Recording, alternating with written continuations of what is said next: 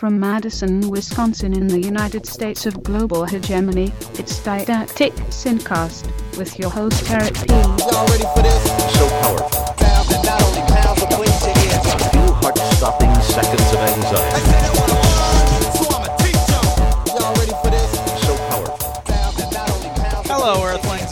Didactic Synapse, your overview of everything important on the planet Earth. I am Eric S. Piotrowski, a writer and educator in Wisconsin, USA.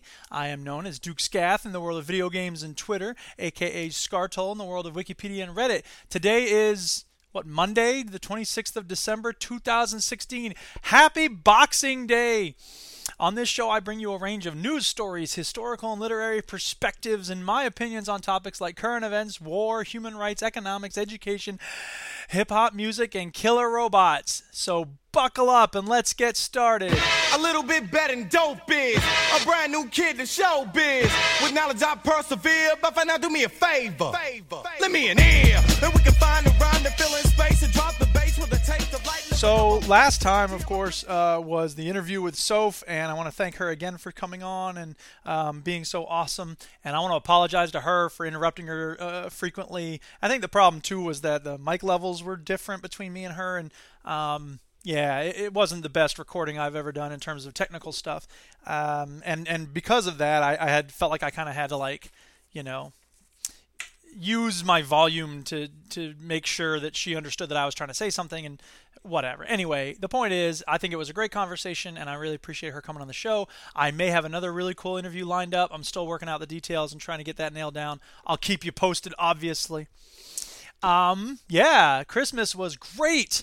Um, I got the two things that I wanted most in the world time uh, to spend with my loved ones, especially the Duchess, and uh, chocolate. I had a student give me a chocolate bar, and another student gave me a plastic candy cane filled with M&Ms. And then Chinny and Tara sent me this amazing box full of gifts, and among them was this awesome Skyrim shirt, which I am now wearing, and a big collection of Cadbury chocolates, including the double decker, which is the best chocolate bar that Cadbury. I mean, it's hard to say whether that's better than the Caramello bar because the Caramello bar is magnificent, but the double decker is also really good.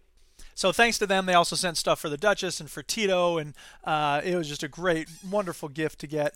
Um, I, I actually don't like getting presents for the holidays just because I have enough stuff in my life in general. But it's really nice to get something from people uh, overseas, especially because you know I know it takes extra money and time to send that stuff out, but. Anyway, uh, yeah, so now I'm looking forward to a pretty relaxing week. We're going to do the Veteran Gamers live show tomorrow, and I guess we do a live show every week now, but anyway, um, yeah, and I'm working on some poetry and stuff that I might be putting out a chapbook or something. I'll keep you posted about that. Speaking of books, I want to thank everybody who's been so supportive with the Mind Wipe book about stress, anger, and ego. Um, there's a woman in Sun Prairie named Marta Hansen who's been hosting me as we do circles of mindfulness and her shop every week. So if you're in Sun Prairie or you're in Madison and you want to join us for a little bit of mindfulness once a week, it's Wednesday afternoons at 4 at the Piano Gal shop. Uh, stop on by and say hello and, and come do nothing with us. Um, as for you know, I usually give take action uh, updates, and uh, Soph actually linked me to a really good website called Wall of Us. Dot org. It's wall-of-us.org, and they're great because every week they issue four different actions that we can take in order to try to stop Trump's horrible agenda from taking place.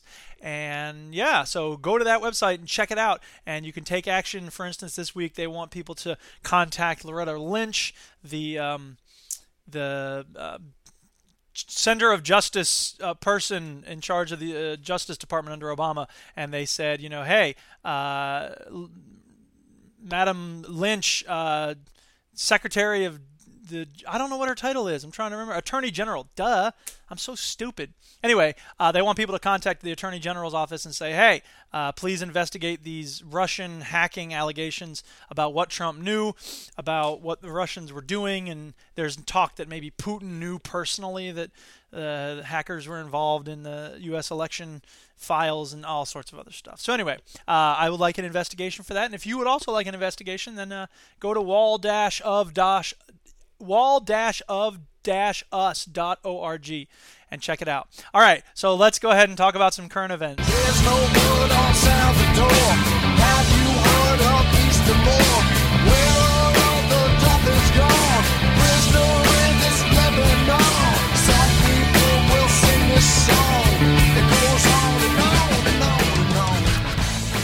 So Donald Trump continues to be our president-elect. Uh, the the electoral college met recently, and uh, although you know they had the capacity to say, "Look, this guy is dangerously unqualified to be president," they instead said, "Well, you know, most people kind of wanted him in the states where we live, so they voted the way that they always vote." And I think it's more evidence that the electoral college shouldn't exist, or certainly should change its way of functioning. So there's a petition online to not just to change the electoral college, but to get each state to change the way it relates to the electoral college. I don't know the details, but um, I'm sure I could scramble them up if anyone's really interested. I can let you know about that. Um, yeah, so you know, I talked a lot about Trump last week or last time I did the show before I got to the Soph interview, and um, yeah, you know, he's been announcing his cabinet, and it's totally messed up. If you don't know, he's been appointing the most you know, I mean, like Newt Gingrich and, you know, career politicians and career, you know, like hedge fund managers and the CEO of ExxonMobil is going to be our next Secretary of State. All this stuff Trump said about when he was running for office, it was all, oh, you know, Washington is full of lobbyists and special interest people, and, and I'm going to drain the swamp. And now he's doing the exact opposite. He's putting all the same crumb bums into positions of power. And, you know, his billionaire friends like Betsy DeVos is going to be the Secretary of Education, and she's been a champion of school choice, quote unquote, which has just been a nightmare for schools. And we'll get to that in the education segment of this show. Uh, so you know, it's it. There's no surprises going on here. I, I just wish that Trump supporters would recognize that. I hope they recognize, and I, I you know, whatever. We'll see but their their their pain has been exploited and it's continuing to be exploited. Whatever part of his voting bloc did so because of frustration at the system and economic desperation. All of that frustration and and and situation economic depravity not depravity but you know deprivation it's it's all being exploited by Trump. And I hope that people who did support Trump start to realize just how much they've been taken advantage of and bamboozled and hoodwinked in the name of uh, change because I don't nothing's really going to change except for the worse. So I can't really keep up with all the Trump stuff going on. I don't really add to my show notes every time Trump does something stupid or there's some horrible decision that comes down the pike. But uh, here's some of it. So uh, Rex Tillerson is, uh, like I said, he's gonna he was the he's the CEO of ExxonMobil and he's going to be the next Secretary of State under President Trump. And there was a really interesting article. Where is this from? New York Times. Uh, the headline was How Rex Tillerson Changed His Tune on Russia and Came to Court Its Rulers. And here's a little excerpt of that article. As a member of the U.S. Russia Business Council and chief executive of ExxonMobil, Rex W. Tillerson frequently voiced doubts about Russia's investment climate, saying as late as 2008 that Russia, quote, must improve the functioning of its judicial system and its judiciary. There is no respect for the rule of law in Russia today, end quote. This past February, however, Mr. Tillerson, President elect Donald J. Trump's choice to be the next Secretary of State, was sounding a very different theme, telling students at the University of Texas that he has, quote, a very close relationship with President Vladimir V. Putin of Russia. In the intervening years, oil industry experts and other analysts say, as Mr. Putin consolidated his control over Russia's oligarchs, Mr. Tillerson underwent a profound change of outlook. He came to realize that the key to success in Russia, a country deeply important to Exxon's future, lay in establishing personal relationships with Mr. Putin and his friend and confidant Igor Sechin, the powerful head of Rosneft, the state oil company. And as Mr. Tillerson and other oil executives pivoted from the private sector to the state oil company, the criticism that they had directed toward the Kremlin dried up. The payoff for Exxon was immense a $500 billion joint venture in 2011 to drill for oil on the Arctic shelf and the Black Sea, and another huge deal to develop shale oil deposits in Siberia. Those projects were shelved in 2014 after the West imposed sanctions on Russia for Mr. Putin's actions in Crimea and Ukraine. End of quote from the article. So, you know, this guy was talking about, oh, human rights, the rule of law in Russia. And then as soon as it becomes clear that they can make some money by working with Putin, suddenly all that talk about human rights goes away. And this is something we see over and over in the world. People talk a lot about the importance of human rights when it benefits their bottom line as a business or their ideology in the world of politics. As soon as it doesn't affect those things, or as soon as it doesn't benefit them to, you know, as soon as they stand to gain from ignoring human rights abuses or you know lack of rule of law lack of fair elections whatever it is suddenly uh, they don't talk about it anymore So that's very disappointing to see. Uh, and of course, you know, Putin's been. We saw the two members of the punk rock group Pussy Riot speak in Madison recently, and they had a lot of really important things to say about how artists and journalists have been treated in, in Russia. Uh, you know, you, you step out of line, you get hammered down, right? The nail that sticks out gets hammered down, and that's what happens in Russia, and that's probably what's going to happen in, in the United States under Trump. And it's really frustrating and disappointing that people don't realize how much of a threat to democracy itself that is. Because people are all about, like, well, you know, look, the outcome of the election is the only thing that determines whether democracy is living or not. But it's not. There's so many other parts of democracy that people tend to ignore. So, anyway. Um, speaking of horrible realpolitik practitioners, uh, Politico had an article called, uh, the headline was Kissinger, a longtime Putin confidant, sidles up to Trump. Uh, as Donald Trump signals that he wants a more cooperative relationship with Moscow, the 93 year old Kissinger is positioning himself as a potential intermediary, meeting with the president elect in private and flattering him in public. Like Trump, Kissinger also has cast doubt on intelligence agencies' conclusions that Russia sought to sway the election in Trump's favor, telling a recent interviewer, quote, they were hacking, but the use they allegedly made of this hacking eludes me.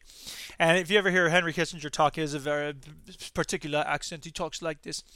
Uh, later in the article, Kissinger and Trump have chatted on multiple occasions, including during at least one face to face meeting since the November 8th election. And Kissinger, to the surprise of many in the broader foreign policy establishment has spoken admiringly, albeit carefully, about the Trump phenomenon. Even after Trump spoke directly with the president of Taiwan, a move that angered Beijing and went against the one China policy that Kissinger negotiated in the 1970s, the former Secretary of State expressed confidence Trump would uphold U.S. diplomatic traditions with the Chinese. So, Okay, first of all, if, if, you don't know, Henry Kissinger was at the meeting where President uh, Ford gave the green light for the Indonesia to invade East Timor. So he's got a long history, not to mention his many horrible entanglements with the U.S. bombing of Cambodia and the Vietnam War. Um, Christopher Hitchens wrote a book which they made into a documentary film called "The Trials of Henry Kissinger," and uh, it's it's full of information about why Henry Kissinger is a scumbag of the highest degree and a war criminal, and I mean every other bad name you could possibly want to call him. So but he's also, uh, you know, the, the traditional world of foreign relations looks at him as a genius because, you know, he understands how things work and, oh, he, uh, you know, he, he can master realpolitik and he's a Machiavellian schemer. He drafted the Paris Peace Accords. All that stuff. I don't care. You know what I mean? It's like if somebody stabs a bunch of kids and then, like, but, you know, he made his business work great. Like, what about all the kids stabbing? Like, well, you know, his business is really, it, it made a lot of profits. So uh, I believe kids stabbing is bad Stabbing kids is wrong. There's your title for uh, the show today. Yeah, so Kissinger sucks. Um, and he's hanging out with Trump now. Yay! It's two great tastes that go great together. It's like a Reese's peanut butter cup, but instead of uh, chocolate and peanut butter, you've got feces and hamster vomit. Is it hamster feces? No, it's not. Uh, Trump private security force is quote playing with fire and again, this comes from Politico.com. I don't. I'm not a huge Politico fan. I just happen to have a few articles from them this week. I don't know why. Uh, President-elect Donald Trump has continued employing a private security and intelligence team at his victory rallies. Victory rallies. First of all, the fact that Trump is hosting victory rallies. What is that? I can't stop thinking about Nuremberg rallies. Like it's just a, a matter of whipping people into a frenzy in various parts of the country, and then you know they become deputized as like well, you know, and, and look, I'm not playing around. This isn't anything new that I'm talking about. The Southern Poverty Law Center has a report called 10 Days After, uh, which is all about all the hate crimes. They recorded like 850 hate crimes in the 10 days after the election. And a lot of them were people saying, yeah, our President Trump says we can kill you faggots. And I'm quoting from the report there. Some guy was pulled out of his car in Florida and beaten to a pulp. And the guy was like, Trump said we can kill you faggots now. So you know, this is a worrying trend. And the only thing Trump's ever done about it was in 60 Minutes. He's like, I'll look right in the camera and say, knock it off. And that's it. Um, so it's it's really sick and pathetic. So these victory rallies, it's so disturbing. He's going around being like, "Yay, we won!" Uh, and he is expected to keep at least some members of the team after he becomes president, according to people familiar with the plans. The arrangement represents a major break from tradition. All modern presidents and presidents elect have entrusted their personal security entirely to the Secret Service, and their event security mostly to local law enforcement, according to presidential security experts and Secret Service sources. Security officials warn that employing private security personnel heightens risks for the president elect and his team, as well as for protesters, dozens of whom have alleged racial profiling, undue force, or aggression at the hands of Trump's security, with at least 10 joining a trio of lawsuits now pending against Trump, his campaign, or its security. Quote, it's playing with fire, said Jonathan Wackrow, a former Secret Service agent who worked on President Barack Obama's protective detail during his 2012 reelection campaign. Having a private security team working events with Secret Service, quote, increases the service's liability, it creates greater confusion, and it creates greater risk, Wackrow said. So, you know, Donald Trump's doing a whole lot of stuff that's unconventional. Uh, he's also going to have an inauguration ball uh, that has no celebrities in it. Ted Nugent and Scott Baio look like the only celebrities who will even hang out with him. Uh, which is amusing. And the Rockettes, if you haven't heard, the, a bunch of them are like, we don't want to dance for Donald Trump. That guy's a scumbag. He grabs women by the genitals. That's not that's not a audience I want to pay, play for. But their union has said, if you don't play for Donald Trump, you're fired. So they're in this tough spot where it's like they have to choose: are they going to play for this guy who's totally reprehensible, or are they going to uh, get fired? And it's really messed up. And there's been a campaign to try to push and demand that they not have to perform for this reprehensible dude. But we'll see what happens. And special thanks to Diane for linking us. I mean, he was uh, Ta-Nehisi Coates is a great writer for the Atlantic magazine, and he's been on, he was on the Daily Show recently talking about his most recent piece called "My President Was Black." And Diane read it before I did, and it's so good. And if you haven't read it, you really should because it's sort of half love letter to Obama and half well, it's one third love letter to Obama, one third breakdown of why Obama was able to be successful, in part because you know, he had this unwavering faith in the goodness of all Americans, which in many cases proved to be unfounded since most of America, you know, barely tolerated his existence, but then fought every piece of legislation he ever proposed. And in many cases, you know, a lot of America struck out with racist, you know, horribleness at every moment.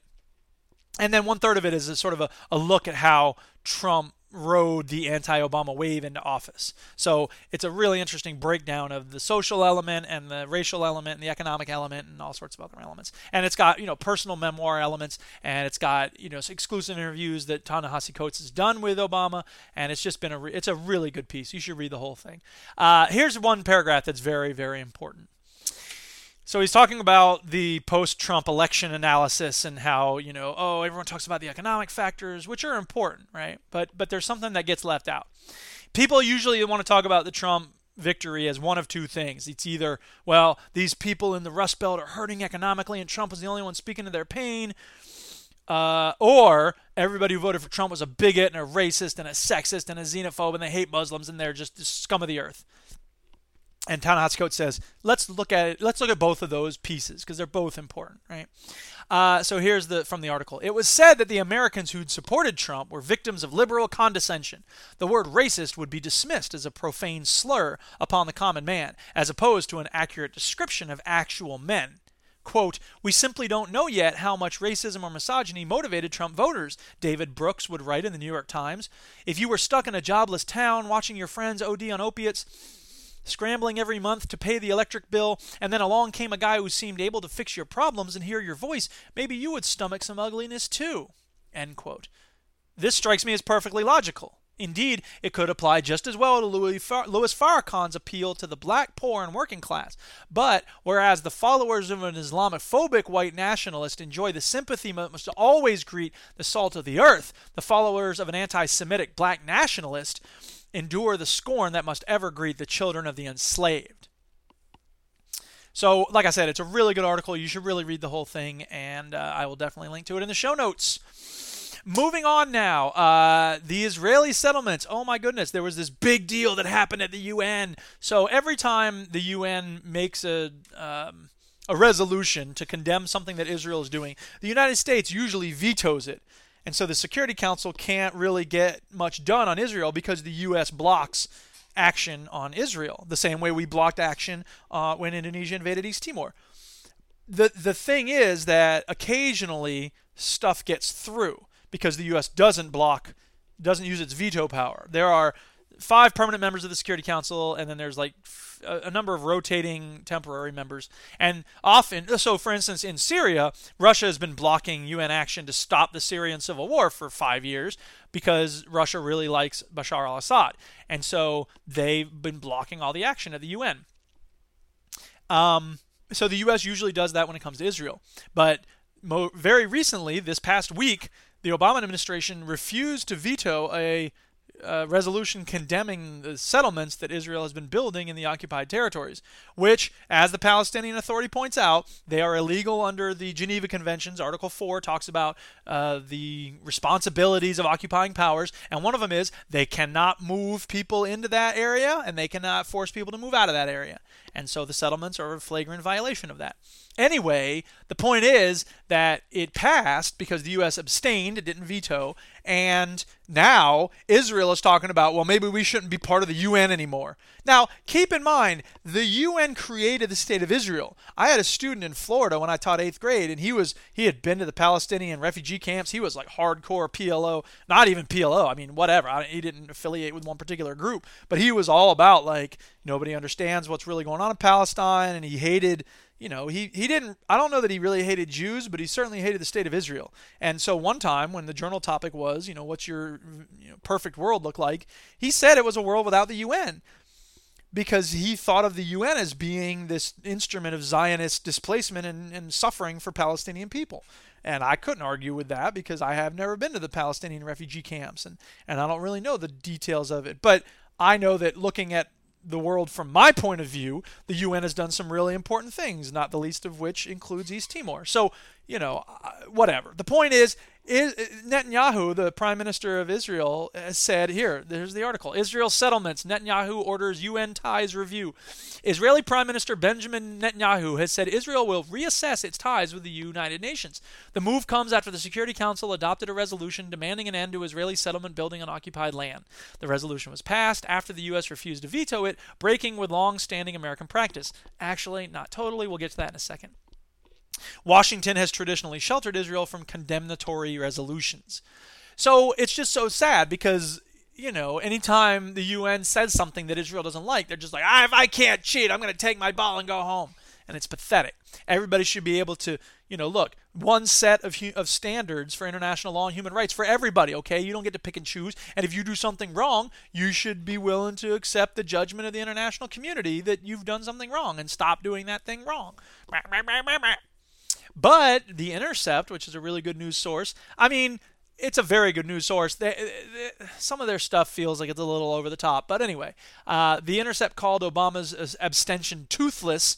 Their headline was Obama allows toothless UN resolution against Israeli settlements to pass, and they point out that you know there's no mechanism for enforcing the end of the settlements. Which okay, fair enough. I don't know that the UN ever really does that. It's usually up to the member states to try to propose some sort of enforcement mechanism, but maybe that'll come later. We'll we'll have to see exactly what effect this has on the settlements, which my guess is going to be not a whole lot because the US isn't going to demand that Israel change really. All we did was sit this one out. So, anyway, Here's what the Intercept points out. This was the only Security Council resolution calling on Israel to respect international law that Obama ever refused to veto. Under George W. Bush, six similar resolutions were allowed through. Under H.W. Bush, nine resolutions critical of Israel were allowed through. At the same time, Obama awarded Israel with its largest military aid package ever, signing a memorandum of understanding in September that would give it $38 billion over 10 years. So, that's some good, good news from around the world. Uh, back here at home, I have some news left over from before the election when everything became about Trump and his craziness. Uh, most of you have probably heard about this news, but it bears repeating anyway. Uh, three charged in Kansas plot to bomb homes and worship center for Somalis.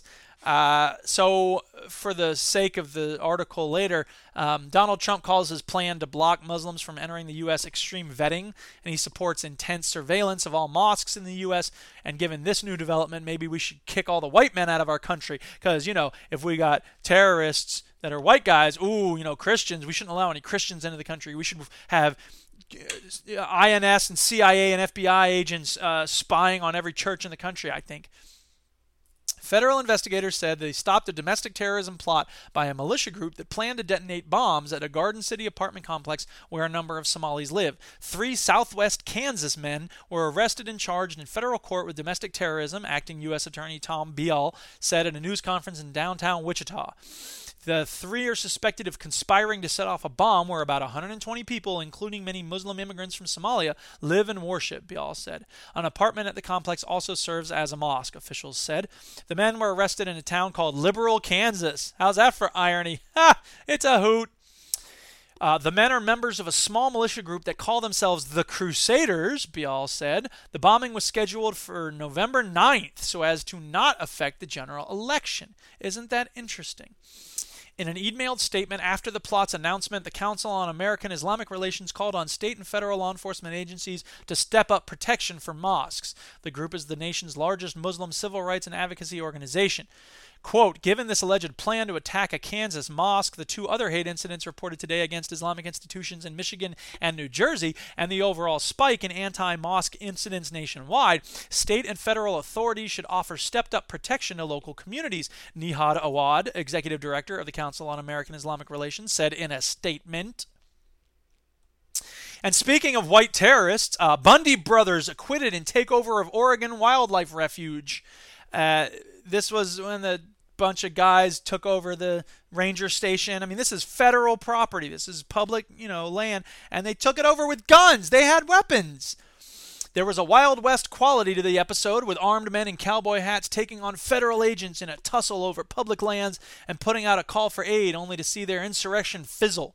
In a month long trial here, the defendants never denied that they had occupied and held the Malheur National Wildlife Refuge headquarters for nearly six weeks, demanding that the federal government surrender the 188,000 acre property to local control. But their lawyers argued that the prosecutors did not prove that the group had engaged in an illegal conspiracy that kept federal workers, employees of the Fish and Wildlife Service and the Bureau of Land Management, from doing their jobs. And and if, and you know, look, I don't know the details of the case. I don't know the specifics about how that law ought to be enforced, but I do know that you know, these white guys with guns tried they took over a federal building for 6 weeks and they got no jail time whatsoever.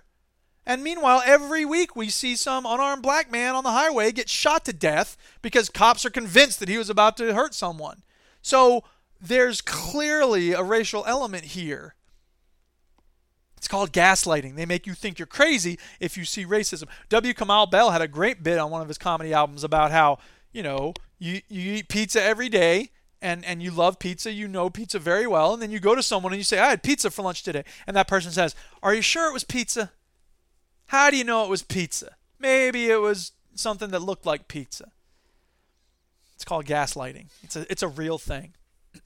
Uh, speaking of discrimination, uh, a doctor accuses a flight attendant, this is from ABC News, uh, of blatant discrimination during an emergency. Social media users have started the hashtags We Do Exist and What Doctors Look Like to support Dr. Tamika Cross, a black doctor from Houston who has accused Delta Airlines of discrimination. In a Facebook post that has garnered over 110,000 reactions and more than 40,000 shares in the past week, Cross wrote that a Delta Airlines flight attendant snubbed her and made condescending remarks when she volunteered to help a passenger having a medical emergency. When Cross raised her hand in response to a call for a physician on board, Cross said that the flight attendant allegedly told her, Oh, no, sweetie, put your hand down. We're looking for actual physicians or nurses or some type of medical personnel. We don't have time to talk to you. Cross claimed that when she tried to explain that she was indeed a physician, the attendant, quote, bombarded her with questions including, What type of doctor are you? Where do you work? Why were you in Detroit? The flight attendant eventually accepted the help of another seasoned white male who approached and said he was a physician as well, Cross said. And again, look, I mean, the, the, yes, it's possible that it wasn't about race, but it's also possible and even probable that it was about race. So you can't prove it at a time like that. And that's one of the reasons why white supremacy and race discrimination continue to exist, is because we can't prove that they're the, you know, these days you can't see who's in cahoots because now the KKK is wearing three piece suits. Attitudes haven't shifted that much but everybody's convinced that we all live in this uh, enlightened age where nobody could possibly have a shred of racism in them. So then, how do you always explain the constant killing of unarmed black men by white police officers? And how do you explain the fact that this woman was given the third degree in a way that a white man never would have gotten if it was like, hey, we need a doctor, right? Bah! They try to make us think we're crazy, but I know what they're doing. They're trying to put us back in slavery. Thank you, Dead Prez. Uh, report more than half of mentally ill U.S. adults get no treatment. Um, this is from TampaBay.com. Mental Health America just released its annual assessment of Americans with mental illness, the treatment they receive, and the resources available to them. And the conclusions are sobering. 20% of adults, 43.7 million people, have a mental health condition, and more than half of them do not receive treatment. Among youth, the rates of depression are rising, but 80% of children and adolescents either get insufficient treatment or none at all. Quote, once again, our report shows that too many Americans are suffering and far too many are not receiving the treatment they need to live healthy and productive lives. Paul Gionfriddo, president of the national community based nonprofit, said in a statement We must improve access to care and treatments, and we need to put a premium on early identification and early intervention for everyone with mental health concerns. Mental Health America ranked all 50 states and the District of Columbia on 15 different measures, including adults with any mental illness, youth with at least one major depressive episode in the past year, and mental health workforce availability. Despite more Americans being insured, the report found a dire need for adequate treatment, especially in the Deep South. And I think anybody who lives in the United States would have to agree there's a dire need for lots of things in the Deep South literacy programs, um, um, uh, safe sex uh, programs, um, health clinics, dental clinics, um, quality, uh, cheap breakfast restaurants. They got covered. They got those taken care of in the deep south. I think I said dear south. It's the dear south. I just love the south so dearly. Don't you know? Um, fracking news now. That's the sound of digging into shale. It sounds like Bill Hicks doing the elite Republican Guard. It's not. From the Wichita Eagle, geologists said, here's what caused Kansas's biggest earthquake. The largest recorded earthquake in Kansas history likely came from wastewater injected into the ground by just one or two nearby wells, according to a new study by scientists at the U.S. Geological Survey. One of those two wells, operated by SandRidge Energy, is still injecting water at the same level as when the earthquake occurred two years ago. The 4.9 magnitude quake struck about 40 miles southwest of Wichita. All this is Wichita news. What do we got this week? Uh, stabbing kids is wrong, and news from Kansas. It is the largest recorded earthquake in state history, felt across 150,000 square miles of land, with reports as far away as Memphis. Oh my word! They had reports all the way from Memphis that we had. I don't think people in Kansas talk like that, but whatever. I'm doing my dear South impression. I'll tell you, these fracking reports are kind of concerning. They give me the vapors, but I still don't. I, You know, I I'm not making much money off of this farmland. I need to get some kind of cash out of this since my pappy left it to me. More fracking news. Majority of potential UK fracking sites are rich in important wildlife. Not for long. Uh, this comes to us from The Guardian. Ugh, the Guardian. Lefties. Many of the areas that have been recently marked as potential sites for fracking are rich in wildlife that perform crucial functions from pollination to decomposition, researchers have found. So, I should be reading this in a British accent. Scientists say that almost two thirds of the areas that have been labeled as suitable for shale gas extraction have levels of biodiversity equal to or above the national average, according to a new analysis of records collected from across the country. Quote, a lot of the areas that have opened up to shale gas licensing actually harbor much higher than average levels of biodiversity, said Tom Oliver. Isn't he the guy who has that show on HBO? He used to do the bugle. Uh, University of Reading, who is a senior author of the study in the Journal of Applied Ecology. We only have one natural heritage and we have to protect it. And so, using these data to highlight those very valuable sites and to facilitate their protection is hopefully a useful thing to do. What a polite way to say, stop fracking everything, you fracking nerds. And finally tonight, some good news from Indonesia. Finally for the news section, not for we'll get to other stuff in a second. Just hang on, people. Indonesia President Jokowi defends LGBT rights. This is from Human Rights Watch. Awesome. Indonesia's President Joko Jokowi Widodo on Wednesday broke his long silence on the country's escalating climate of hateful anti lesbian, gay, bisexual, and transgender rhetoric by defending the rights of the country's besieged LGBT community. Jokowi declared that the quote, the police must act, end quote, against any moves by bigoted groups or individuals to harm LGBT people or deny them their rights, and quote, there should be no discrimination against anyone, end quote. Jokowi's statements in defense of the rights of LGBT LGBT people is long overdue. It follows months of increasingly hateful rhetoric from governmental offices and religious organizations. Anti LGBT statements by politicians and officials in 2016, ranging from the absurd to the apocalyptic, have been accompanied by many threats and violent attacks on LGBT activists and others, including on a Muslim house of worship primarily by militant Islamists. In some cases, the threats and violence occurred in the presence and with the tacit consent of government officials or security forces. Government commissions and ministries proposed discriminatory and regressive anti LGBT laws, and officials testified in a court case attempting to criminalize consensual adult same sex behavior. So, uh, yeah, there's a very interesting, you know, I mean, look, if we want to talk about Indonesia, there's a lot of things we have to talk about. The main one being this. Look, a lot of people talk about how it's the the world's biggest Muslim nation, which it is, I think, um, and it's like the fourth biggest country in the world in terms of population. It's it's very huge, and it's majority Muslim. But we have to understand that that Muslim majority is often manipulated by the very corrupt military regime that's been in power since 1965.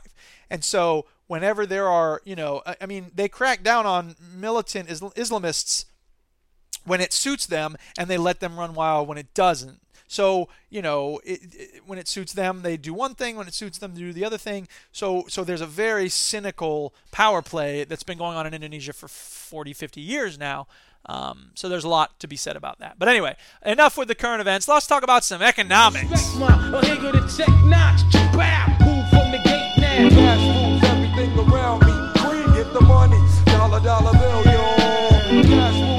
I got Ha-Joon Chang's latest book, Economics, uh, uh, the User's Guide, but I haven't really made much progress on it. Um, I've been reading DMC's book and uh, trying to get back into Infinite Jest and grading a million papers and playing video games and all sorts of other things. But I'm making excuses. Anyway, the point is, we got a couple of economic news stories here, so let's get right to them. Wells Fargo CEO Stumpf retires with $134 million. Oh, pretty sweet. John Stumpf, the embattled CEO of Wells Fargo, unexpectedly retired from the company on Wednesday, effective immediately. And this comes from USA Today. Stumpf's move comes just weeks after he was grilled by two congressional panels over the way the bank handled an alleged scam where upwards of 2 million accounts were created by employees without the knowledge of customers. The accounts were allegedly opened so thousands of employees could meet aggressive sales goals set by management. This is the, the thing I'm always talking about where uh, corporations, including banks, have to post more and more profits every quarter. And so, in order to get there, they committed fraud in this case 2 million fraudulent accounts. Stumpf was widely criticized for the way he handled the questioning, pushing the blame to lower level employees and not holding upper level executives, including himself, responsible. Now, as I've also said, you know, this whole thing, this it's called plausible deniability. It started with Reagan. I mean, it probably started before him, but whatever. Uh, you know, this idea that the person in charge of an organization, it's okay if they don't know what's going on inside their own organization, and therefore that becomes the excuse. Every time a president is caught red-handed, in Reagan's case, violating the U.S. Constitution with the Iran-Contra deal, uh, or in the case of you know Adelphia and Tyco and WorldCom and Enron and all that stuff in the 90s, or in the case of 2008, the Wall Street disaster, every every CEO always says the same thing. Well, I didn't know what was going on. I didn't know how dangerous this all was. I just sit in my office and pick my butt all day. And everyone goes, "Okay, well, you know, nobody's perfect. you don't have to go to jail." And it's ridiculous. We need something in the law that says if you're in charge of this organization, you ha- you you have to know what's going on. And if you don't, maybe you don't go to jail as long as if you do know what's going on and you allow it to happen. But if you don't know, you go to jail for three quarters as long or something like that. I'll bet you we'd see a tightening up of the ships. We'd see a lot more CEOs who know what the what is going on in their companies lickety split. If we stopped accepting, uh, I don't know, as a reasonable rationale for why your you know vice president in charge of janitorial supplies is running a fraudulent you know scam for your whole company that nets you millions of dollars. Uh, while Stumpf doesn't receive a special retirement payout, Executive pay tracker Equilar estimates he'll walk with $134.1 million, $134.1 million. The package remains that large even after Stumpf last month agreed to a $41 million clawback following a grilling he received from the Senate Banking Committee reprimanding him for not taking responsibility. And that's all you're going to get as a CEO of a company. You're going to get a grilling from a Senate subcommittee. Oh no, I think I can handle that. If you want to pay me $134 million to let the Senate subcommittee yell at me for two hours, okay, I'll do that. I, am good at saying, well, Senator, I had no knowledge of that. Uh, he agreed to give up unvested stock, but still owns shares vested in previous years. I have no idea what that means, but basically, he's getting to keep a lot of money. While Stumpf walks with millions, the fraud has been much costlier for the bank's once stellar reputation and for those who hold Wells Fargo stock. Investors have lost $23.1 billion in market value as the shares have fallen nearly 10% from when the scandal broke. Now, I'd be interested to know how much of that market value was built upon fraud. So maybe those shareholders should lose the value because if it was built on fraud and then it crashes because of fraud coming to light, well, that's just sensible. Anyway. Okay, uh, there's this article called uh, where is this from? Usa today ghosts of october's past haunt wall street. And you got to check out the stupid ghost photo in this article. I suspect that given the fact that all trading is now done with computers news outlets don't really have the lively photo opportunities of hyperactive guys on the trading floor like they used to have in the past. You, know, you got this floor full of traders and people gesturing. You, they don't have that anymore. The stock market's just a boring office now Anyway, October, a month known for history making market swoons, is again flashing its signature DNA, volatility, as Wall Street navigates a stock market flashing warning signs. Now, this is from October. This is before the election, right? It's not unusual. It's not unusual for the ghosts of October's past to haunt stock investors as market crashes in 1929 and 1987 occurred in October, as did the meltdown in 2008. It happens every October uh, after Wall Street titan Lehman Brothers filed for bankruptcy. And as earnings season gets underway, it's hard to ignore the fact that corporate America has be, has been in an earning earnings recession for four straight quarters, says Thomson Reuters.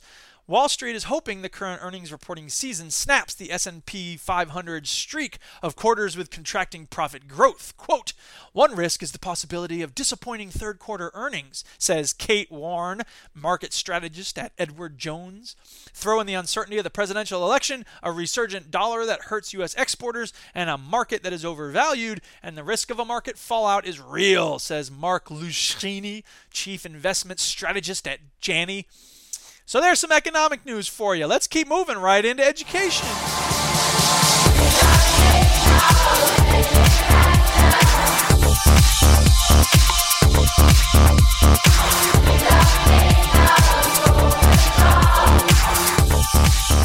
Feels like a really disjointed episode to me, in part because I collected half this stuff before the election, half of it after, and I don't know, it's just a crazy time of year. You know, winter break is always a nutso time because you know it's the end of the school, it's the end of the calendar year, but it's we're not done with the semester yet. We, we've got two weeks of classes and then final exams in January.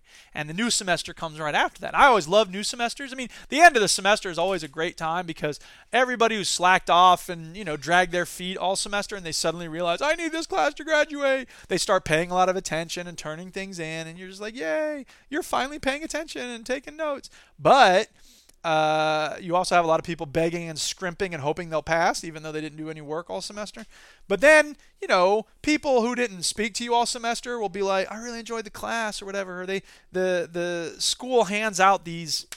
I got a stack of them right here. These little notes to the students to be like, "Hey, write down a thank you note to a teacher," and it's not directed in any way, so it's the kid totally gets to choose who they want to write to. So it's all it's extra flattering when someone hands you a note in, uh, because of that. Um, so I got a few of them that really made me happy. Um, a lot of people saying they like the interdisciplinary poetics class, which is the hip hop class I teach, and um, talking about, you know, they appreciate the passion I have for the class. And one student wrote, Your loud attitude and how smart you are encourages me to learn more. You're damn right I'm loud. You're damn right I'm smart.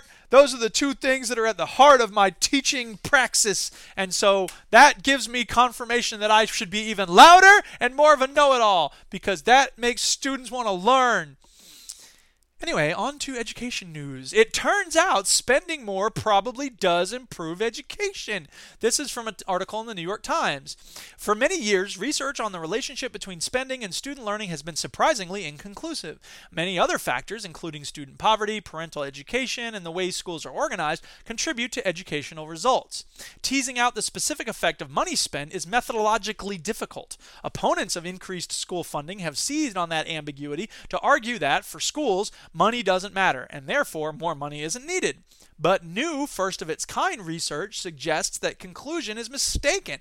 Money really does matter in education, which could provide fresh momentum for more lawsuits and judgments like the Connecticut decision that they mentioned early in the article. So it's interesting because, you know, Bill Gates, for instance, is a big reformer of education, and he keeps saying class size doesn't matter. The idea of spending more money on education doesn't matter. And and and it's just not fair to say, well, you know, we, we should do things like and he he's got all these methods of dealing with, you know, oh, the teachers' unions are the problem because they defend bad teachers and and you know, they want to run schools like a business. And I wrote a piece many, many years ago called A Profit Without Honors, which is all about the business model of education and why schools don't work when they run like businesses. And we can't apply the same management tactics to schools that we use in business. It just doesn't work. They're two different institutions. Blueberries, blueberries, blueberries. And if you haven't read the Blueberry Story by Jamie Vollmer, you need to read it right now. So uh, it's frustrating. Now, questions about like student poverty, that those are important questions that we need to take into consideration, especially because the U.S. Department of Education once did a study where they concluded that 90% of the uh, variation in student test scores come from factors outside the classroom. Which means that yes, the work we do in school is incredibly important, but it's not nearly the only thing that affects student test scores. And so when we teachers have students in our classes or if we look at, you know, our schools, our test scores as a nation, we can't just say, well, it's the teacher's fault. Because every responsible educator worries when their students don't do well on tests, but we have to recognize A that there's a lot of reasons why those test scores might not be as good as they should be, and B it's not all about test scores, okay? I've had many students who do really well in terms of grades, they do really well in terms of test scores, but they can't talk about themselves or the world with any kind of sincerity or or skill, right? They can't relate to other human beings very well. And on the flip side, I've had students who bomb every test they take and they've gotten very bad grades, but they're really smart. And so there's other reasons why they don't do well in grades and tests. So uh, I, I would, you know, whatever. Uh, yeah, next article. Out of options. Oh, this is a really good article. This is from Vice, I believe. Is that correct? Vice news.vice.com. Out of options, school choice gutted Detroit's public schools. The rest of the country is next. So Betsy DeVos, as I mentioned, is the uh, pick for Trump's Secretary of Education, and it's going to be a nightmare for America's schools if she gets her way. And hopefully Congress will put up some of a fight, but the Republican controlled Congress is likely not to fight very hard, so we'll see how much power a few Democrats can have in trying to stop the uh, bum rush of America's public schools. So the whole article is very long and it's really good. You should read the whole thing, but here's an excerpt. The gutting of Detroit's public schools is the result of an experiment started 23 years ago when education reformers, including Betsy DeVos, now Donald Trump's pick to lead the education department, got Michigan to bet big on charters and school choice. The Obama administration has promoted competition, but DeVos looks set to take free market education policy to new heights. She has made clear her goal is to use charters to eventually get public dollars to private and religious schools. But the consequences of her school choice policy in Detroit leave gaping questions about about how she will also care for America's public schools. In Detroit, choices come largely at the expense of the traditional public school district and schools like Oakman, which they profile earlier in the piece. As students joined new charters, public school enrollment and funding fell. Unregulated competition pushed these schools into near unrecoverable insolvency and allowed dubious for profit charter operators to prosper without establishing a track record of better outcomes for students. A 2014 analysis showed 17% of Detroit charter school students were rated proficient in math versus 13% of traditional public school students. Last year, less than 1% of the city's schools got an A or a B plus rating from Excellent Schools Detroit, a local reform group that provides school information to families. Nearly 70% earned a D plus or lower, and 40% of those bottom performers were charters. So it's kind of a toss up whether a school sucks or not, whether it's a charter or a public school. The, the, the outcome isn't any better. Uh, earlier this year, seven Detroit students sued the state of Michigan for failing to provide basic access to literacy, and two of the kids were enrolled in local charter schools. So, so that myth that charter schools do it better, that's just wrong. I mean, there's no evidence. There's evidence that there are good charter schools that do amazing things in you know poor communities, especially communities of color. But there's amazing public schools that also do the same thing in you know poor communities and especially poor communities of color. So, so it's the question isn't should we have charter schools or public schools. The question is sh- how do we have better schools everywhere, right? And and the the the the risky thing is that people say that private schools do better because they're private, and that's just not true. The the danger is that the public loses its ability to hold those schools accountable when they're private right? When there's a church running the school or if it's a company running the school, then families and parents and community members, they don't have any way to say, wait a minute, we seek redress of our grievances. I mean, try to get redress for your grievances from BP after the oil spill, right? Or try to get redress for your grievances from McDonald's if you get food poisoning. Good luck, right? You're lucky to get a free bag of fries if they mess up your order one time you're not going to get, you know, if they if a fracking company causes an earthquake in Kansas, you can't be like, "Hey, fracking company, please make it right after you cause that earthquake." They're going to be like, "Get out of my face. I got to make these profits." So, the same is true with schools. Um, yeah. Oh, speaking of horrible things at schools, uh, teen accused of stealing a 65 cent carton of milk at middle school is going to stand trial. All Ryan Turk wanted was his carton of milk and this comes from the Washington Post. The teenager says uh, he had forgotten to grab the drink the first time through the line at the Graham Park Middle School cafeteria, so he headed back. A recipient of free lunches at the Virginia school, Ryan felt he was just doing what he did every day. But a school resource officer said he spotted the teen cutting in line and accused him of stealing the 65 cent milk. When Ryan did not cooperate with a trip to see the principal, authorities say he was arrested and charged with disorderly conduct and petty larceny. Ryan turned down an, office, an offer of non judicial punishment and was this week a Prince William County judge uh, set a trial date in November for the Dumfries teen who is now a freshman in high school. He will face the criminal charges just days after his 15th birthday.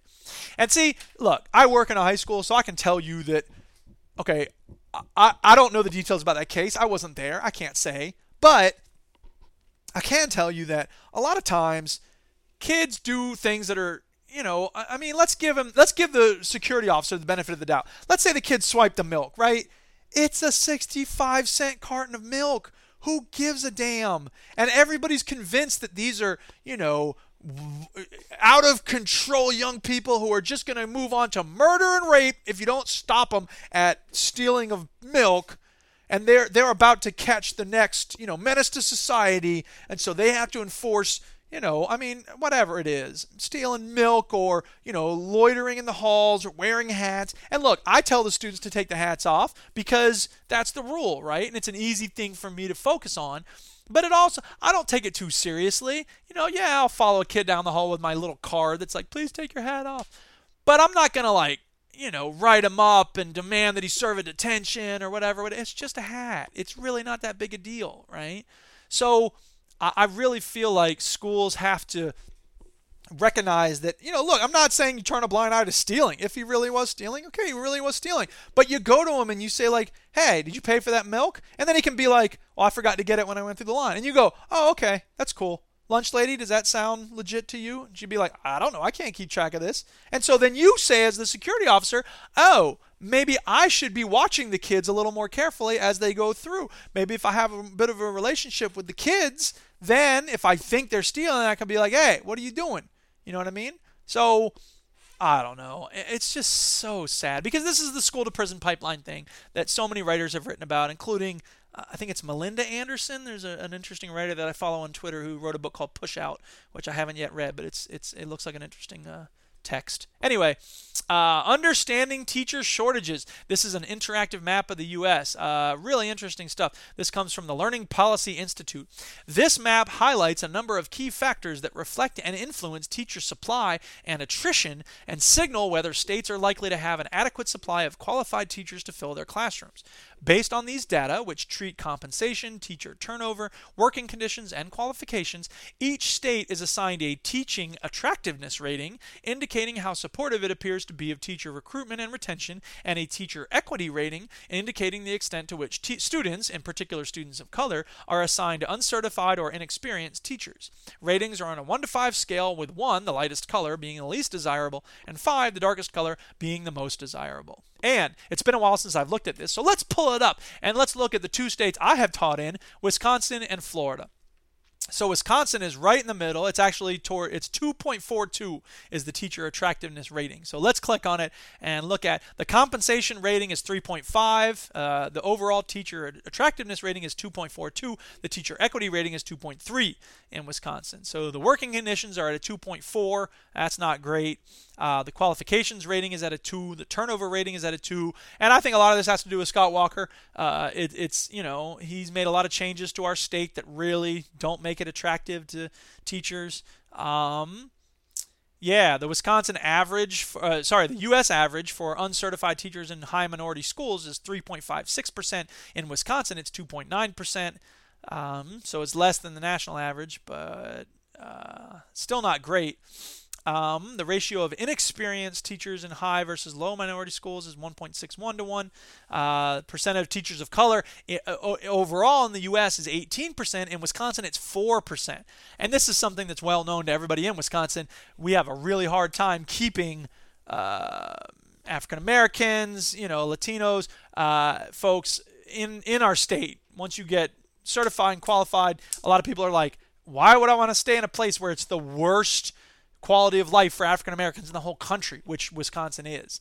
And that's sad because it's one of the best places to live for the population as a whole, but for African Americans it's the worst place to live. And that's a that's a frustrating paradox because it means that my life is pretty darn good personally, but then because I have empathy and human compassion, I recognize that a lot of people are suffering and it, it makes me frustrated, you know, and like it's messed up. So anyway, that's Wisconsin. Let's check Florida. Florida's rating is actually lower than Wisconsin's. Uh, Florida's teacher attractiveness rating is 2.25, uh, so it's even less than Wisconsin.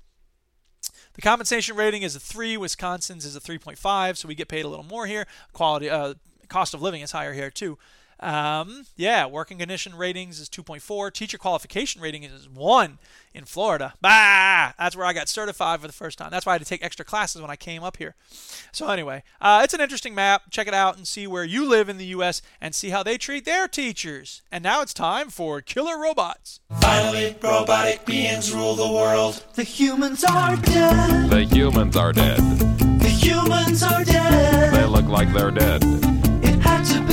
I'll just confirm that they're dead. so that we could have fun. Affirmative. I poked one. It was dead. One of the things I'm going to try to do next semester, I always have, you know, sort of like my this semester resolution at the start of the semester, and one of them is talk more and listen, uh, talk less and listen more. Talk more, yeah. I need to talk more, sure. Because I realize that it's, even in this podcast, when I just finished that last segment, I realized a lot of times I'm worried about wasting people's time. One of the things that frustrates me most in life is when someone appears to be wasting my time. So, for instance, in Rocket League, when the score is seven to one and I'm on the losing team, it's time to forfeit. Okay, I don't care that there's two minutes left in the game. Yes, I have come back from difficult odds, but it's rare, and I'd rather not waste my time. In Go, the board game Go, the proverb says, you know, don't waste your opponent's time if the game is lost. You hope they're going to make a dumb mistake. You hope you're going to get lucky. It's better to just resign and start a new game. And that's the way I feel when it comes to Rocket League. And, and as a result, if I have the floor, if I have the microphone, if I'm in charge of a classroom, I'm always worried that I'm not going to use every second as efficiently as possible. And that's the reason I talk so fast and I talk so much because I do know a lot and I have a lot of things to say about stuff. And I have things to say that I believe will be helpful for the people listening to me. But the flip side of that is that my ego kicks in, A, and B, it means that I think that if I pause or if I take a breath or if I slow down to collect my thoughts, then I'm wasting the audience's time. And nothing could be worse than wasting your time. But I realize as I listen to myself or as I think about how I'm communicating, I realize that it becomes this like just stream of words. It's called logorrhea. It's just blah, blah, blah, and so I'm basically amazed when anybody wants to listen to me because I know how obnoxious I can be and how relentless my words are. Now, sometimes I think that's a good thing because, for instance, it's hard to keep the attention of young people. On the other hand, if it's just a wall of talking, that's easier to tune out. Right? So I'm working on slowing down in general, and I think, especially when I talk, I could stand to hit the brakes once in a while, take a pause, and let a moment land. That's a 30 Rock reference. Okay, Killer Robots. Thanks to Turtle502. Uh, this is an interesting fusion of the Killer Robots segment with the uh, election. Killer Robots await Trump's verdict. Uh, this is from Politico again. Uh, the new president will have to decide how aggressively the U.S. pursues military technology that could let machines run wild. Uh, a new age of machines empowered to make decisions about life and death is dawning as research in artificial intelligence advances, and President elect Trump will have to make crucial decisions about whether the U.S. military embraces the technology. Quote, We are on the doorstep of what armed conflict looks like in the 21st century, said August Cole, a security expert and senior fellow at the Atlantic Council. To military planners, lethal machines that select and attack their own targets would be the logical outgrowth of decades of development in increasingly intelligent weapons, including precision guided missiles and remotely piloted drones. Although it could take decades to deploy weapons that operate free of all human supervision, the Pentagon has already tested drones equipped with facial recognition software that could, in theory, identify enemy insurgents and target them at will. So, first of all, um, I, we watched a really good movie recently called Eye in the Sky. I will put the trailer in the show notes. Uh, it's it's it's it stars Helen Mirren and Alan Rickman and Aaron Paul, Jesse from Breaking Bad, and it's about this situation in Kenya where they have these suspected terrorists, including an American and two Brits, um, in a house, and it's like we were going to do a, a capture mission with the local military, but then when they went into this compound, that not, that wasn't suddenly wasn't an option, and then they found these suicide vests, and then the clock starts ticking. We got to take them out now, and then but there's this girl nearby, and it's just a really interesting look at how you know these decisions get made and what the calculus is and you know it's basically the trolley problem of philosophy where do you you know risk killing one person in order to save 10 or whatever it is um, so it's but it's it, but it's really well done because it you know Helen Mirren is in I don't know where she is, Sheffield, let's say, and then you know her superior is in London, and they're meeting with the defense minister or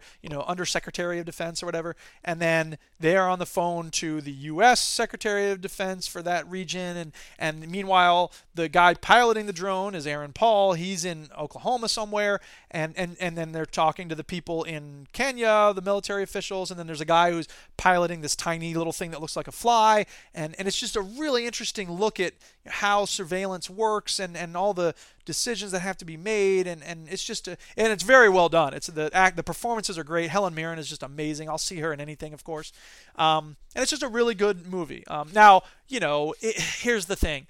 It, it has to do with the ticking time bomb scenario and most decisions about terrorism aren't really done like that. I, I expect that's you know a hollywood you know element. That's a, it makes it for a more interesting story you know like we have to make a decision now um, you know, yeah, okay, when you have Osama bin Laden in a compound in Islamabad and you you're worried that he's going to get away if you don't take action, okay, sure.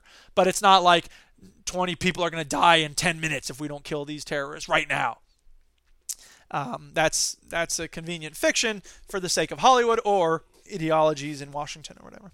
Anyway, it's a really good movie. And then also when we talk about you know military technology, there's two books, one of which I've read and one of which I haven't read. One's called Wired for War that John Broad told me about, and the other one is um, it's called War in the Age of Intelligent Machines. I haven't read Wired for War, but I read War in the Age of Intelligent Machines by Manuel DeLanda, and that's a really good book because it looks at the evolution of technology from the point of view of a robot historian two centuries from now or whatever, and he looks back on what were the what was the role of humans in allowing the technology to evolve. And it's just a really good look at that whole question and and uh, how you know it's anybody's guess really. Uh, it's also the type of thing where you know there's arguments on both side of it in my view some people say and i've talked about this on the show before some people say that you know look robots don't have the the fury that american soldiers go nuts and just start killing civilians if they get you know ptsd or they snap or whatever but on the other hand human beings have the ability to say wait that's a child i shouldn't open fire right now and that can save lives so i, I don't think we should take it out of the hands of human beings i think the more cold and robotic we become as a society the more people are going to die that's my take on it. Will robots help or harm? It's time for big thinking, AI experts warn. Uh, so this comes to us from Puck World or PC World. If you're not uh, down with the phone jacker, my name your foolie. I am so coolie. Uh, quote, we've got to take responsibility for the technology we create, said Noel Sharkey, an emeritus professor of AI and robotics at the University of Sheffield, as well as chair of the International Committee for Robot Arms Control and co founder of the Foundation for Responsible Robotics. Quote, we've got, st- we've got to do some big thinking here. Uh, though the potential for un, un, you know unmanned drones and the rest of it is exciting, humans really have no idea what these numbers will bring. For instance, quote, "We don't know that self-driving cars will save lives," Sharkey said. "I wish the companies working on them would stop saying that." In military and police settings, the potential dangers are particularly concerning. Quote, I see no way we can guarantee compliance with the laws of war, Sharkey said. It's a real worry for international security. We have no idea what will happen. All in all, quote, we seem to be sleepwalking into this the same way we did into the internet, he said. some interesting perspectives. Uh, I'd like to know more about the uh, International Committee for Robot Arms Control, because that sounds like a group I could totally get behind. Uh, but here's a grim vision of what could happen. Robot goes rogue at tech fair, injures visitor. This was all just a mistake, but it still it makes for a good story. A robot on display at an exhibition in China injured a passerby this week after attacking a display booth. This is from the Telegraph. According to People's Daily Online, the robot known as Xiao Pang, little fatty, rammed into the booth, sending shards of glass flying, one of which hit a member of the public in the ankle. The victim was taken by ambulance to a nearby hospital where he received stitches. Xiao Peng was designed to interact with children aged between 4 and 12, responding to questions while displaying emotions, quote unquote, represented by a series of facial expressions displayed on a screen, like BMO, BMO chop. Following the altercation, witnesses say Xiao Peng displayed a frowning face in an apparent show of remorse. And I think the article says that I just didn't include it, but I should include it now. Uh, it said something like blah blah blah. This wasn't a blah, blah, blah, blah, turn off ad blocker. Don't tell me what to do. The Telegraph. Um, the the cause seems to be human error uh, an exhibitor controlling Xiao Pang hit the forward button instead of reverse. So this wasn't some, you know, apocalyptic thing where the stuff happened and the robot attacked him. Instead, it was just a, it was not a BMO chop. BMO chop! If this were a real attack, you'd be dead. Oh my glob. Oh my glob. I'm just going to play all the Adventure Time sounds I have just because they're fun. Baking pancakes, making bacon pancakes. Take some bacon and I'll put it in a pancake. This is a remix. Bacon pancakes, that's what it's gonna make. Bacon, bacon pancakes. Bacon pancakes, making bacon pancakes. Take some bacon and I'll put it in a pancake. Bacon pancakes, that's what it's gonna make. Bacon pancakes.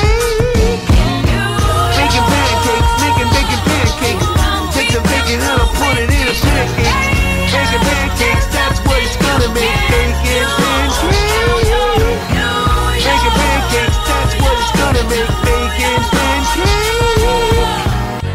Oh, what a beautiful remix that is. Anyway, Robot Go. Oh, no, that's what I just read. Moving on from fiercebiotech.com. Mind controlled robotic arm helps paralyzed patients feel. What's up with that? In a paper published this week from the University of Pittsburgh, researchers have shown that a mind controlled robotic arm can help paralyzed patients regain sensation in their limbs. Using a brain computer interface, which has been shown to give patients the ability to move robotic extensions in past experiments by this UPIT team and others, University of Pittsburgh, uh, it is important. It, it is important for allowing a person to perform simple functions. But with this new technology, the arm can interact with its environment in ways comparable to a human arm, notably allowing the operator to feel pressure in the form of an electronic stimulus. The robotic arm, developed at Johns Hopkins with a control system from BlackRock Microsystems, not only receives outputs from the brain, but it sends them back to a microelectrode array implanted in the brain's sensory cortex. The arrays are dime sized and placed in the regions where the patient would feel from areas on his or her hand. Test patient Nathan Copeland, who has a spinal cord injury leaving him quadriplegic, explained what it's like to have the implants in place. Quote, I can feel just about every finger. It's a really weird sensation, Mr. Copeland said about a month after surgery. Sometimes it feels electrical, and sometimes it's pressure, but for the most part, I can tell most of the fingers with definite precision. It feels like my fingers are getting touched or pushed. Isn't that interesting? And it's only going to get more interesting as we get better and better and smaller and smaller technologies, and we could have exoskeletons at some point for quadriplegic people. I think that's really cool good things are happening with robotics. Um, but there's also bad things happening with them. This is from Los Angeles Times originally, but I can't find the original, so here's a reprint from uh, govtech.com. Uh, dr- dangers posed by lax motorists in autonomous vehicles draw scrutiny. When driverless cars without a steering wheel or brake pedal start hitting the highway, your only role will be ordering the car where to go. Between now and then, about five years by automakers' estimates, the relationship between drivers and their cars will enter uncharted and potentially hazardous territory. Robot like features will take over an increasing share of the driving duties, but not all of them. Humans and robots will share the wheel, and it's uncertain how well people will adapt to this in between state, whether they'll remain appropriately vigilant or leave everything to the machine, possibly at their own peril. More than a third of respondents to a recent State Farm survey said that if a semi autonomous car took over part of the driving duties, they would eat, read, text, take pictures, and access the internet while driving. That would not be safe. And and let's be not, let's not kid ourselves. There's people doing these things already because they think, well, cruise control and whatever I don't need to pay attention. But my father always said, You're in charge of this two ton hunk of metal screaming down the highway at 70 miles an hour. You need to be in total control. Your mind needs to be clear. You need to be focused only on driving, right? Quote, there's something we used to call split responsibility, said Hod Lipson, director of Columbia University's Creative Machines Lab. Quote, if you give the same responsibility to two people, they each will feel safe to drop the ball. Nobody has to be 100%, and that's a dangerous thing. End quote. It's an issue that Tesla has wrestled with ever since the May death of a Model S driver using autopilot, the company's popular driver assist feature.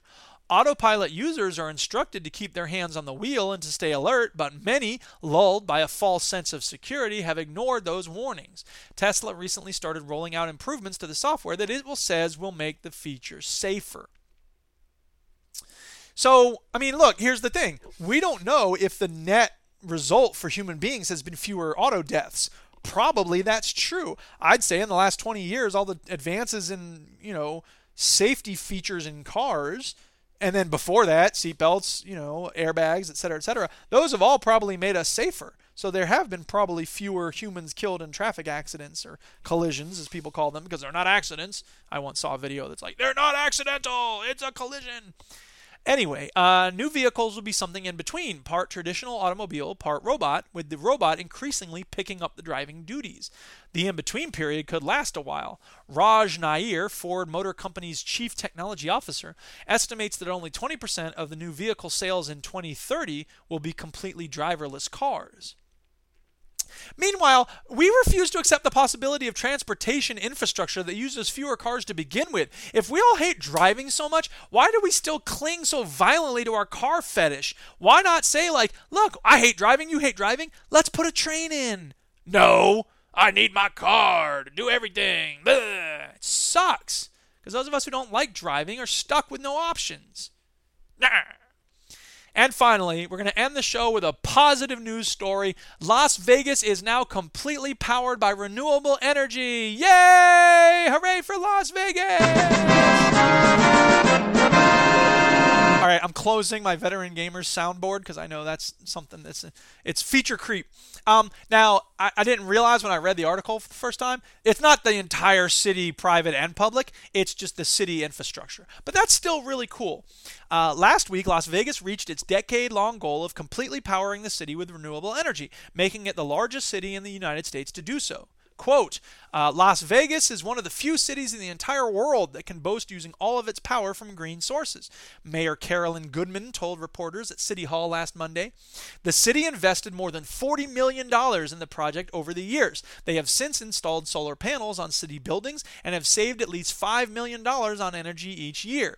By the end of 2017, the city plans on receiving power from the Hoover Dam for the first time in history.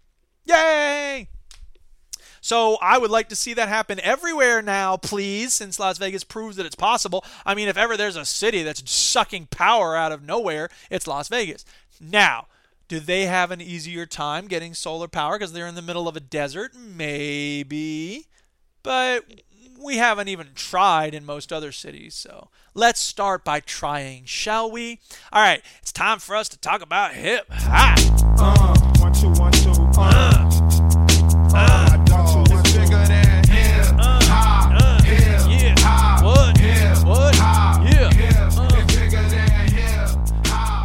Uh, there have been three really good hip hop albums that have come out in the last like two months. Um, Tribe Called Quest put out their latest album. Um, Thank you for your service. We got it from here.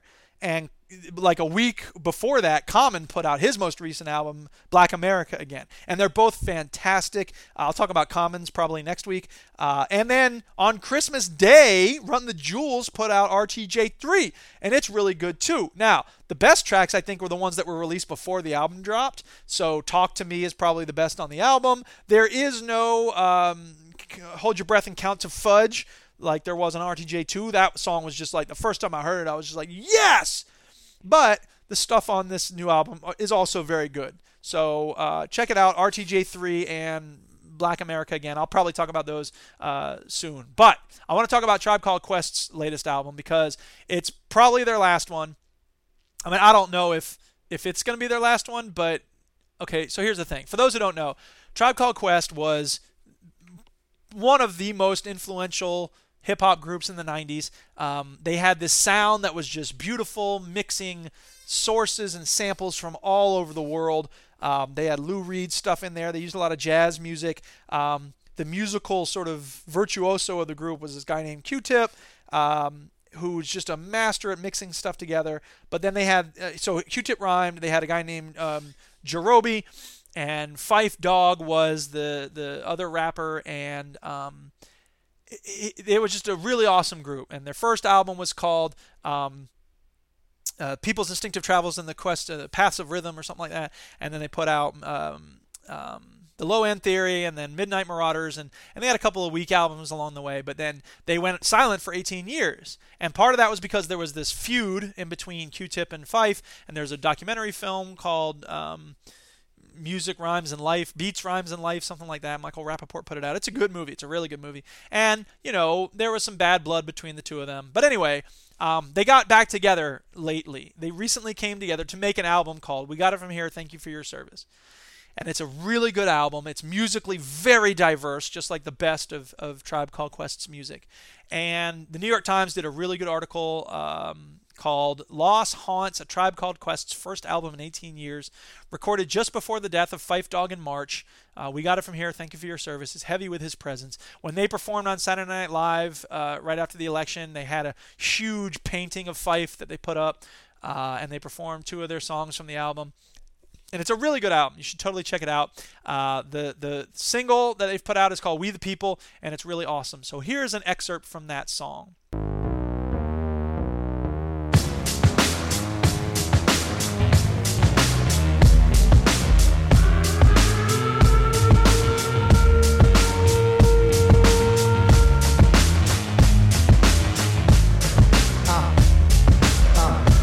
Don't believe you, cause we the people are still here in the rear, yo, we don't need you. You ain't a killing off good young n- move. When we get hungry, we eat the same food, the ramen noodle. This simple voodoo is so maniacal, reliable to pull a juju. The irony is that this bad bitch in my lap, she don't tell me she make money, she don't study that. She gon' give it to me, ain't gon' tell me of that. She gon' take the brain where the plane she spit on that. The doors and signs with, don't try to rhyme with. VH1 has a show that you can waste your time with. Guilty pleasures take the edge off reality, and for a salary, I probably do that sporadically. The OG Gucci boots are smitten with iguanas. The IRS piranha see getting common. In the hood, living in a fishbowl. Gentrify here, now it's not a hole. Trendsetter, I know my cold. Maybe because I ain't so bold, but yeah.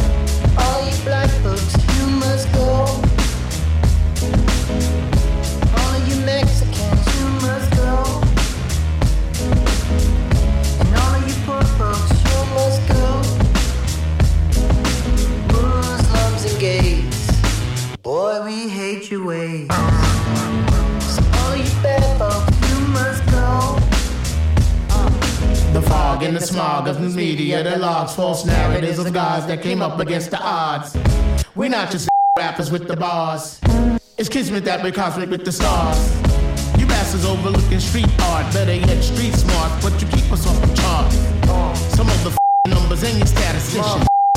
You know about true competition. Just like the AO picture on there talking about he hitting. The only one who's hitting. And that's Phife Dog at the end there. Um, he and Tip are kind of trading off verses. And it's just a really good album. They have a lot of good points. You know, that track obviously has a lot to do with gentrification and how society, especially, you know, Trump's America is like, hey, all you Mexicans, you must go. And, and uh, but, but we are the people and we're united and we're not going to take it and we're going to fight back. What? All right, let's have a quote of the week. Friends, Romans, countrymen, lend me cause the end is near. But don't panic, you can't function if you live in fear. Pay attention, you gotta listen to hear. Wait just a minute. Cesar Pavese, uh, 1908 to 1950, was an Italian poet, novelist, literary critic, and translator. He is widely considered, according to Wikipedia, uh, among the major authors of the 20th century in Italy. In a collection of diary entries called This Business of Living, he said, quote, you cannot insult a man more atrociously than by refusing to believe he is suffering. So, somebody tells you they're suffering, believe them. And that's it. Thank you for listening, people. Show notes and links to everything in this podcast are on my blog, Didactic Synapse, which is at fbesp.org slash synapse. My website is The Floating Brain of Eric S. Piotrowski, which is fbesp.org. There are links there to music I've made and fiction I've written and multimedia and the Mind Wipe book and lots of other stuff. Uh, the the um, the Martin Shkreli uh, video, Martin Skrilla video is still up on Ribonucleic Records and lots of other stuff is up there.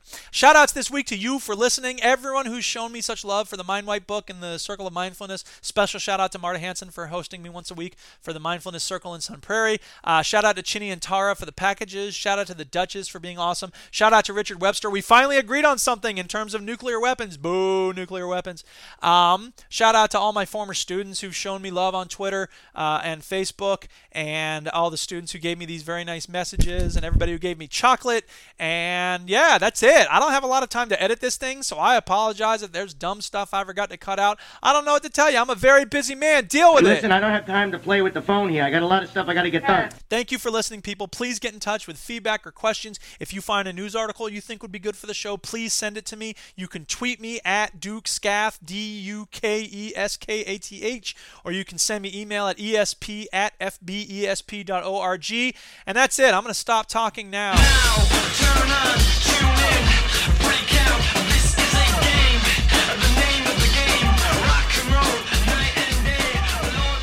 Didactic Syncast is a production of the Floating Brain of Eric S. Piotrowski, which is solely responsible for its content. This program is a joint venture of Ribonucleic Records and Garrison Multimedia. Our show is made possible by a grant from the Fargus Foundation. Some restrictions may apply. See SOAR for details. Fight the power.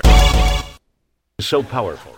And once again, for the record, I am against stabbing kids. Stabbing kids is wrong. You listening, Donald Trump?